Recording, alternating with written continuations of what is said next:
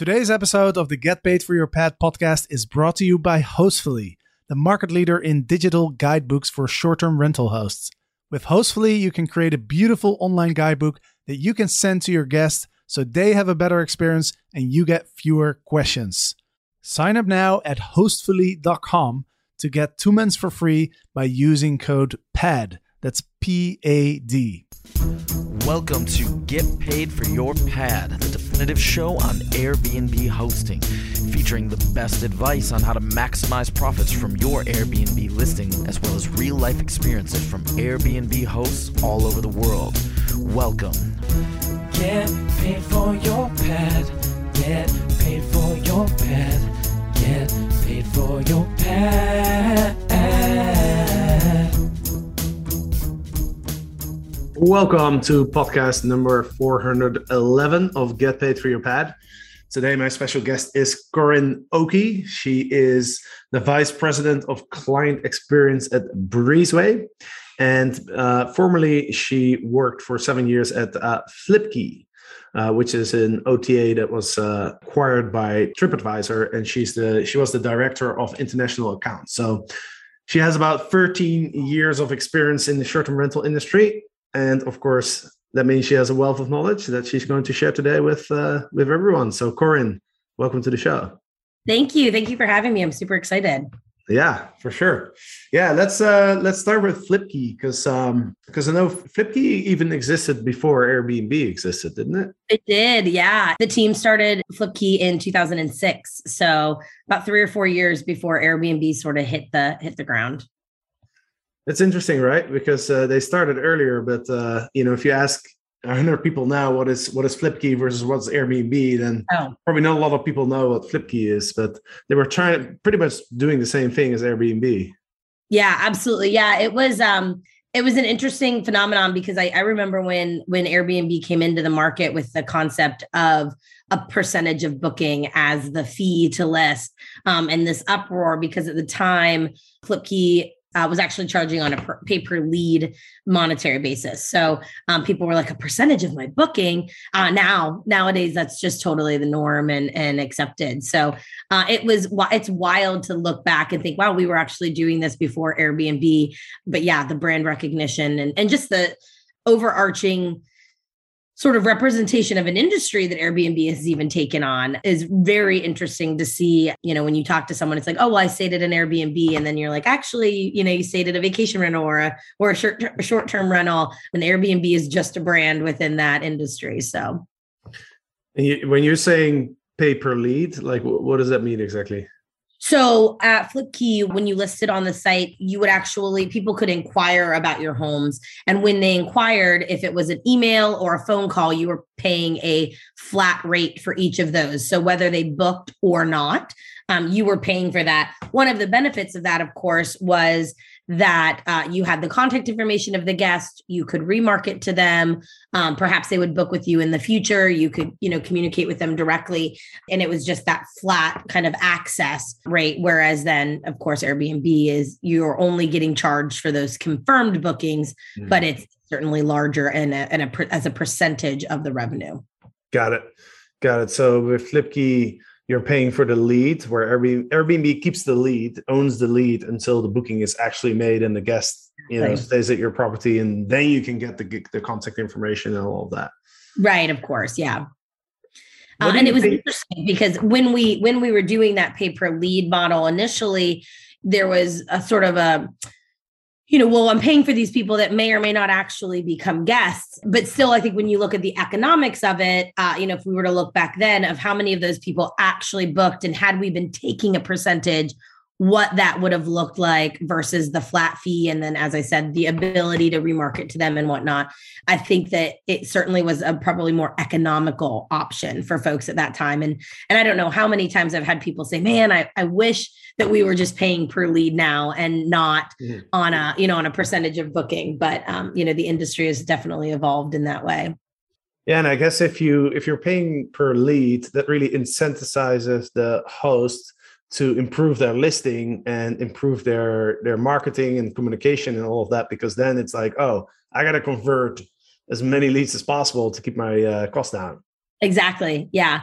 And you know, it was something that we worked with folks at the time on is how do you really make sure that your, you know, your property listing that is is being, you know, presented to these travelers is really representative of the property that you're offering them, right? Like, you know, there were some beautiful homes that would have, you know, property names of like one, two, three, four ST, and we worked a lot with with folks to say hey you know use those those adjectives and those descriptions that actually are going to draw people in to make them want to stay with them. So that was part of the service that we did offer was was making sure that folks were best represented in to be in front of travelers so that they could leverage and, and really turn over those uh, inquiries they were getting yeah that's that's really interesting because you know what i see a lot on airbnb is because it's free to list and you're not paying for for anything until you actually get a booking. Uh, I see a lot of people that try Airbnb for the first time and they they just create a listing. They don't really spend a lot of time on it, so it's not yeah. really converting. But if if they would have to pay for each person that would actually you know view the listing, if they would have to pay for a lead, then they would pay probably pay more attention to to really optimizing that listing. Yeah, I, I, mean, absolutely. And I also think that if you're if you're just throwing a um, you know, you're throwing a listing up on Airbnb and, and maybe you put two or three pictures and you know what where it is, you have to think about who you're competing with, right? And you're competing with people who may have spent hours building their listing and making sure that everything is meticulously accurate and that the you know all of the amenities are being you know presented to those potential travelers. And so you know a lot of times and, and this isn't relevant to just a Flipkey or an airbnb but a lot of times people will try some sort of a listing site and say well it didn't work for me. Mm. and i think that if we really look at it and we say well okay you know how much inventory is in your market? And how much you know how many other homes were you competing with? And you know did your did your listing actually stack up? And, and was it was it equal to what the consumer was looking at um, as alternative options? And you know where did your pricing fall into that? Like there's a lot of factors at play. And i think that you know often it's like well it didn't work for me. And um, you know one of the things i always used to ask was like well did it not work for you or did you not work it for you? Right? Because just putting it up there doesn't mean that all of a sudden you're going to be inundated with people who want to stay there um, if you don't put the you know the time and energy into making it work. So yeah, that's a really good point. I, I, remember when I first started in 2012, a lot of my friends, they, you know, they saw how much money I was making with the listing and uh and they said, Hey, I'm gonna I'm gonna do the same. I'm gonna put my house Airbnb. And then they would like uh they would contact me a few weeks later and be like, Well, Airbnb doesn't work in my market because I right. don't get any bookings. And then I would look at their listing and I'd be like, Well, the way you built your listing is I wouldn't I wouldn't book your listing either. Right, you know? right they, would just spend like 15 minutes, you know, put a couple photos and and that's it.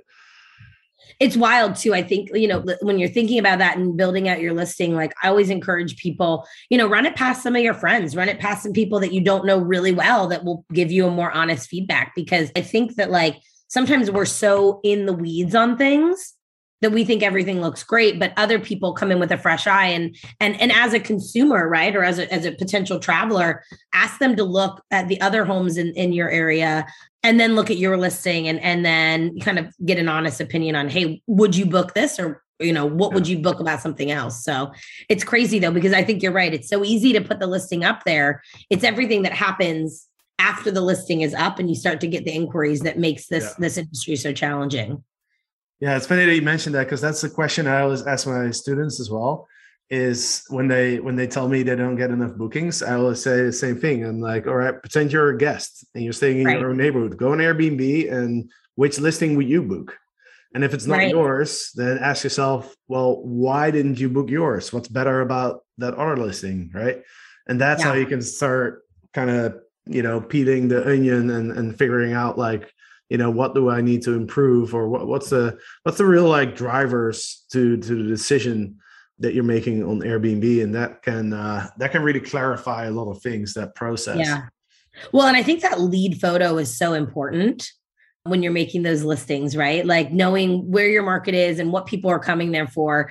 You know, a lot of people will put the interior shot, but if I'm going to a, a home in California and that has a, you know, in a nice warm sunny area, I want that outdoor pool shot so I can envision myself there and and that was always something that we talked a lot with about people was like really selecting the right lead photo because again that has to compete in that that list of, yeah. of other homes yeah and it's interesting to uh to look at the search results too and see you know how your featured image looks compared to the other ones right right because if everybody has a picture of the pool then you might want to put a different picture, right? Because then it, it stands out more. Because yeah, that's kind of the first thing. Like your listing can get booked if people don't look at your at your little snippet in the search results. Right. They've got to click into the listing to book it. exactly. You got to get it in there. Yeah, I always think uh, I always think if you have if you have something that has like a super bright color, yeah, whatever it is, I always think that might be a good featured image just because your eyes are immediately going there if there's like everything is blue and green and trees and water and then there suddenly there's this like pink thing right? It could just be like right. a painting or something, whatever, couch. Yeah, it's funny. I just got back from a, a, vacation rental this past weekend, and there were there were two shots. I think when I was looking at at that listing um, that really drew me to it. One of them was the outdoor pool area, and the other was the rooftop where you could see the sunset. And I think it's again putting your mind yourself in the mindset of that prospective traveler to say what's going to what could potentially entice them uh, mm. to want to stay here. And I think totally, totally agree with you on how do you differentiate yourself, right? If everyone has a pool, then like you can still have a pool, but like make it a, a cooler shot or a way that might differentiate it from from all the other pools in the in the list. I want to go back to Flipkey for a second because one one question that comes to my mind is Flipkey started before Airbnb what made Airbnb so successful versus versus Flipkey? What, what was the what the most important thing, the difference between those two platforms? You know, I think it's really I don't I can't say I can't say for certain. Uh, I think obviously if if you could have said for certain that may not have always been the case, but I think one thing that that was really different between sort of where Airbnb chose to initially focus versus like a site like what we did with Flipkey, which is Flipkey went with some of the more traditional vacation rental markets. And I think it was at a, a really big inflection point in the industry. You know, as you think back to you know 20 years ago in travel right? Many viewed the vacation rental industry as more of a cottage industry and it wasn't as sort of sophisticated as it is now. And so um, when when we started Flipkey, we really started working with a lot of those traditional rental markets, the Outer Bankses, the Panhandles, the you know Breckenridges, et cetera. And I think one thing that Airbnb did that was different was really focusing on a lot of the urban markets. Mm-hmm. And so I think that you know when by doing that they were potentially i guess able to capture uh, a little bit of a different traveler market as well right? Because they they were able to find folks who were interested in going to those urban markets. And now if you look at airbnb it's certainly a much larger range of inventory that they have on their site. But i think that was probably the biggest thing that was different was that they really chose to focus on that urban market, whereas Flipkey um, chose to really focus a little bit more on the same markets as like a VRBO or a, a HomeAway were, were focused on, which was more of the traditional market. So I think that was that was probably it. And I also think that timing, right? Like you know when airbnb came in the the shift was just we were sort of right at that inflection point um, and airbnb was able to really build a, a, very strong brand for themselves right? That airbnb brand that we talked about earlier. So um, i think those were probably two things that were a little different. And you know they they certainly got a, a bigger splash in like the media and, and things like that. So i don't think it was that and i think they were just at different times sort of with a different focus. You know i'm sure if you talk to you know jeremy who is the founder of Breezeway, but was also one of the founders of uh, Flipkey um, or Brian Chesky or you know Brian Sharples or whomever it may be. Um, they probably have a very different view on that, but that's that's probably where I see um, you know what that biggest difference being. Yeah, I think another factor, in my opinion, is probably the fact that two out of the three founders were focused on design like they were both i think they studied industrial engineering or something mm-hmm. they had a mind for design right and, and i remember when i first looked at airbnb because i looked at other sites too And how Airbnb got me as a host was I looked at the site and I was like, oh, this looks like this looks really good and it's really user friendly. You know what I mean? Like if if yeah. you uh, back then and now si- websites look a lot better now, right? But like in 2008, if you look at some old websites and it's there's a funny tool for that. I, I can't remember the, name now, but there's a there's a website where you can uh, you can look at websites in the past. Oh, really? Yeah. And oh, so, that's cool. Yeah, so you can look at Airbnb in 2008 and 2009 too. And I mean, if you look at it now, it you know it it looks pretty bad you know because we're just so used to like having nice nicely designed websites but back then it was you know it, it actually looked really good compared compared to most other websites. Right. Yeah. No i that's definitely true. And i also think that like them coming in and and it was just this new phenom- new phenomenon. And i i think we we saw a lot from some of the more traditional markets a lot of pushback on well, Airbnb isn't the type of guest that I want, right? That, that isn't maybe that's not exactly what they would say they said now but that was sort of the the influx and um, i think a lot of people have come full circle to you know i think airbnb attracted a more a younger audience and as well of travelers mm-hmm. um, and a lot of folks in those traditional markets sort of said like well our folks have been coming to the outer banks for 10 years and they're not going to airbnb um, and so I think it was really, I think you're right. I think the design of it had a, a big part in once you got onto the site wanting to use it. Yeah, for sure. Due to COVID, it's now more important than ever that your guests actually read your house rules and check in instructions. And there's no better way to deliver that information than by using an online Hostfully guidebook. You can build your guidebook in just a few hours and simply include a link to your guidebook in your welcome email. Your guests can access it on desktop, on mobile, and they can even print it out. Now, as a result, you look super professional. Your guests have a better experience as they don't have to read through endless paragraphs of text. Instead, they can go through a nice looking guidebook with lots of visuals. That means fewer questions for you, more time for you to focus on other areas of your hosting business. Sign up now at hostfully.com and use code PAD to get your first two months for free. That's hostfully.com, H O S T F U L L Y.com, code PAD, which is P A D.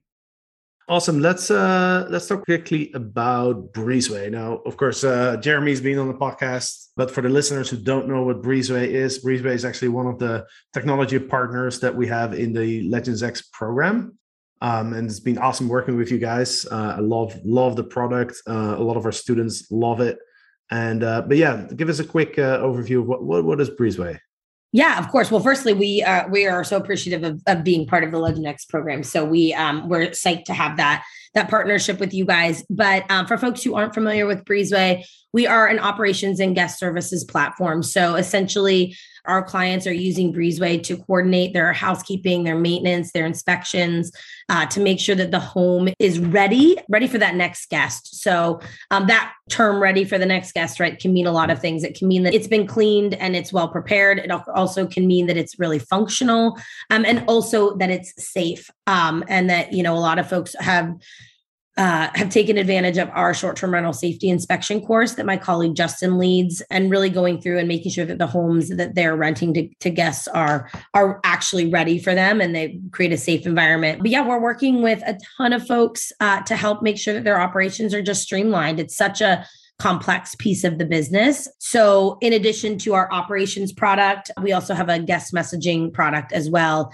that allows our clients to communicate with their guests pre and post stay, as well as offer things like extensions on their stay or the ability to check out you know if a guest for a, che- a, guest to check out early and then communicate that to the housekeeper or whomever is scheduled to go in there to really take advantage on turnover days of that extra time yeah, and uh, you know one one thing that I always think is really interesting is, and we talked about this before we started recording, is when you when you kind of look at the journey of a typical short-term rental host, not not the traditional people that we that yep. we talked about, but kind of the people who who started after Airbnb came on the scene and you know it became like a hot topic and more and more people started hearing about it.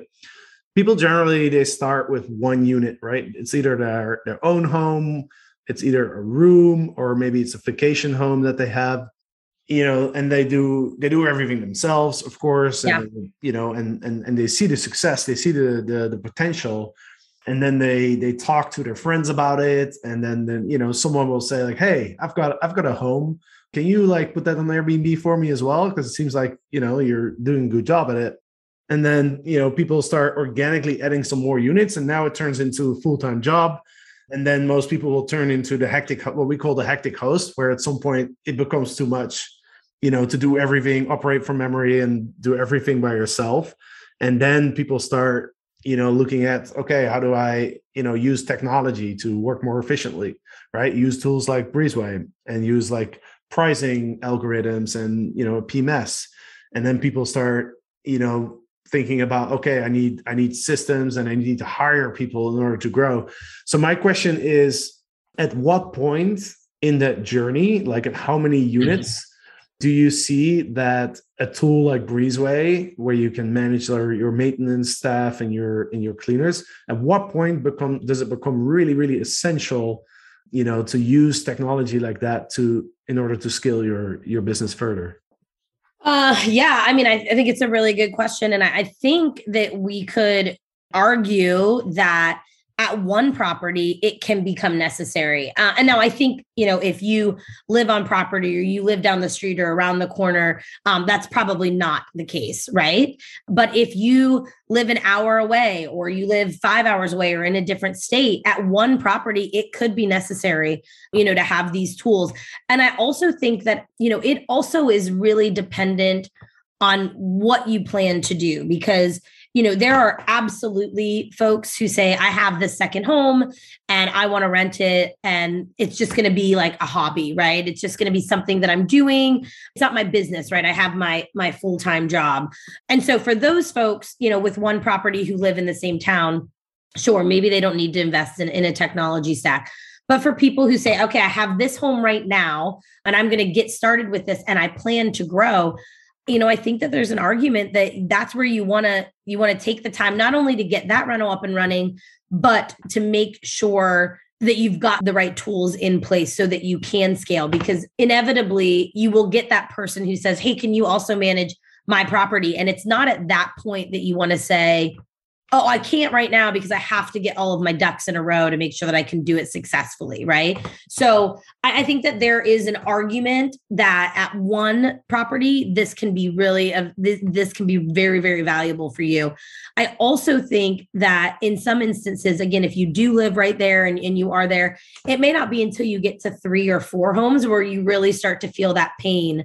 But again, I think it's, the idea. None of mm-hmm. us would go into you know the idea of being a baker right without investing in the right you know tools or appliances to be able to help us successfully do that. And so i think that as you start to look at this if it is something that you're planning to do and grow potentially grow making those decisions early on will, will really benefit you. Yeah i think i think you make a good point you know when i mean if i would answer this question from what i see is I think somewhere between five to 10 units, it becomes, and depending on your, your market, right. And depending if you live close and how, you know, how you set up your business, somewhere between five and 10, it becomes kind of crucial. It becomes essential. Like, Absolutely. You know, I see very few hosts who, who don't use the technology once they go above 10 units or, you know, there's exceptions, of course, but you know it becomes really difficult to to manage. The amount of efficiency gains that you can get by using the tools once you're above 10 i think are insane right? The the the efficiency gains like way way outweigh the cost of the technology. But you make a good point where it's like well because the problem what i see a lot is if you have 10 units and now you want to implement all this technology the challenge that you're having then is you don't really have time number one right? So you really have time to because it takes time to implement these tools and to understand them. There's a learning curve all of that. Absolutely. so, so yeah so if you're like you said if you're if you're planning to scale and to grow in the future the best time to implement technology is really like as soon as possible because now you if you have one or two units you still have the time you can you know you can do the research you can you can sign up for the tools and start learning about it. And then it's just much easier to implement when you don't have 10 units and you're you know you don't have any time to focus on it. So so yeah i agree. I think uh you know if you have that vision of of really wanting to grow you you might as well just get it as soon as possible. Well, and I, I, think the other thing on that too, right, is that like if you have the tools when you start, you start on the right foot. Um, if you don't have the tools, a lot of times people are sort of forced to create these these workarounds or oh i do it this way but like i know that's not how i want to do it but that's how i'm going to do it because that's all i can do right now and and i get right? There are costs associated with all of these tools right? They're not it's not like you can just add them and and then not have to you know offset those costs but i think that you know understanding and setting up your best practices from the beginning are, are really crucial to that growth opportunity. And and so it sounds silly to say like oh at two properties you might you might need these but i think that like you could go from two to five really quickly. And if you're trying to do all of these things in memory things will inevitably get lost. And that's probably the biggest thing. And you know you nailed it. You you hit the nail on the head when you said the efficiency gains. It's also like the mistakes and the missed opportunities or the missteps that you can avoid by having technology. Yeah, for sure. All right. Well, before we wrap up this podcast, I would love to know since you have 13 years of experience in the yeah. rental industry, I think you work with hundreds of thousands of hosts. From your perspective, like what are the three things that successful hosts do, especially specifically hosts who are who manage to scale their business to like 10 20 30 units what are the free things that you see uh, well, I think we just touched on one of them, right? Which was the investment in technology and the investment to scale your business successfully. I think that's really important. Again if you if you have the one home and you want to you know just want to keep your family home and and you're not planning to rent, really rent it out or do anything with that like you don't you don't need to necessarily do that. But i think you know the first piece of advice that i would say is you know make sure that you're you're setting yourself up to be successful um, with the tools that you're using. You know one of my favorite parts about the short-term rental industry is the community that exists and the ability and willingness of people to be collaborative and helpful and share things that have worked or that have not not worked. So i think um, you know building a community and making sure that you're asking questions and that you're getting the the opportunity to learn from folks who have maybe walked in the path before you are are is really really important. So through the legends x program through conferences through you know facebook groups and and even just being involved on blogs and listening to podcasts like this right? You're you're learning from other people even if you're not having direct one-on-one conversations. But um, i would definitely encourage folks to build a community because you're going to be able to share your challenges, but also ch- share um, your successes, which I think are are more important and are what drive us um, in this industry to continue to want to do it and excel within it. And then the last one I think is be present, right? If you live in a community that your that your you know that your rental property is in, it's really easy to understand what's going on. But there's a lot of regulation right now that we're seeing in the short term space. Um, so keep apprised of what's going on. Make sure that you're a good neighbor. Make sure that you know you've got all of your taxes and and everything in a row uh, to make sure that you're successful and and there aren't any any issues. Because i think that collectively as a as an industry we have this really great voice and you want to be able to be a part of that and make sure that you're doing everything you can to make that property rentable and allowing for it to be rented in your particular destination Awesome. That's great advice. So to summarize, number one is make sure you really build that foundation. If you want to grow in the future, get your tools, your systems in place. Number two, be part of the community, learn from others. Don't try to figure everything out by yourself. And uh, number three, understand what's happening in the industry, right? When it comes to regulations, market trends, all that stuff. Great advice. Great advice. Awesome. So before we uh, jump off, if uh, people want to learn more about Breezeway, where should yeah. they go? Uh, you can visit our website at breezeway.io. We have a ton of information there. There's a lot of case studies. There's also a lot of great content that our team has put together to help folks really be successful, whether they're utilizing Breezeway's tool or not. Um, so, yeah, you can visit us at breezeway.io. You can also email VIP at breezeway.io, um, and we'll get you in touch with someone on our sales team. Awesome. Well, thank you so much, Corinne, for being on the show. It was a pleasure Thank to you for have you. having me. Yeah, Thank absolutely. And uh, look forward to uh, working more uh, with with you guys in the future. Absolutely. Thanks so much, everyone. Thanks for listening, everybody, and we'll be back with the next episode soon. Take care. Get paid for your pad. Get paid for your pad. Get paid for your pad. Get paid for your pad. Get paid for your pad. Get paid for your pad. If you have over 30 units, you have an annual revenue of over $2 million, or you operate boutique hotels, then the STR Legend Mastermind is for you. You are not alone. We have a group of over 30 high level entrepreneurs in our mastermind, and we get together on a weekly basis to discuss our biggest challenges and to learn and to grow together. Go to strlegends.com to find out more information and apply for the Legends Mastermind if you think you are a good fit.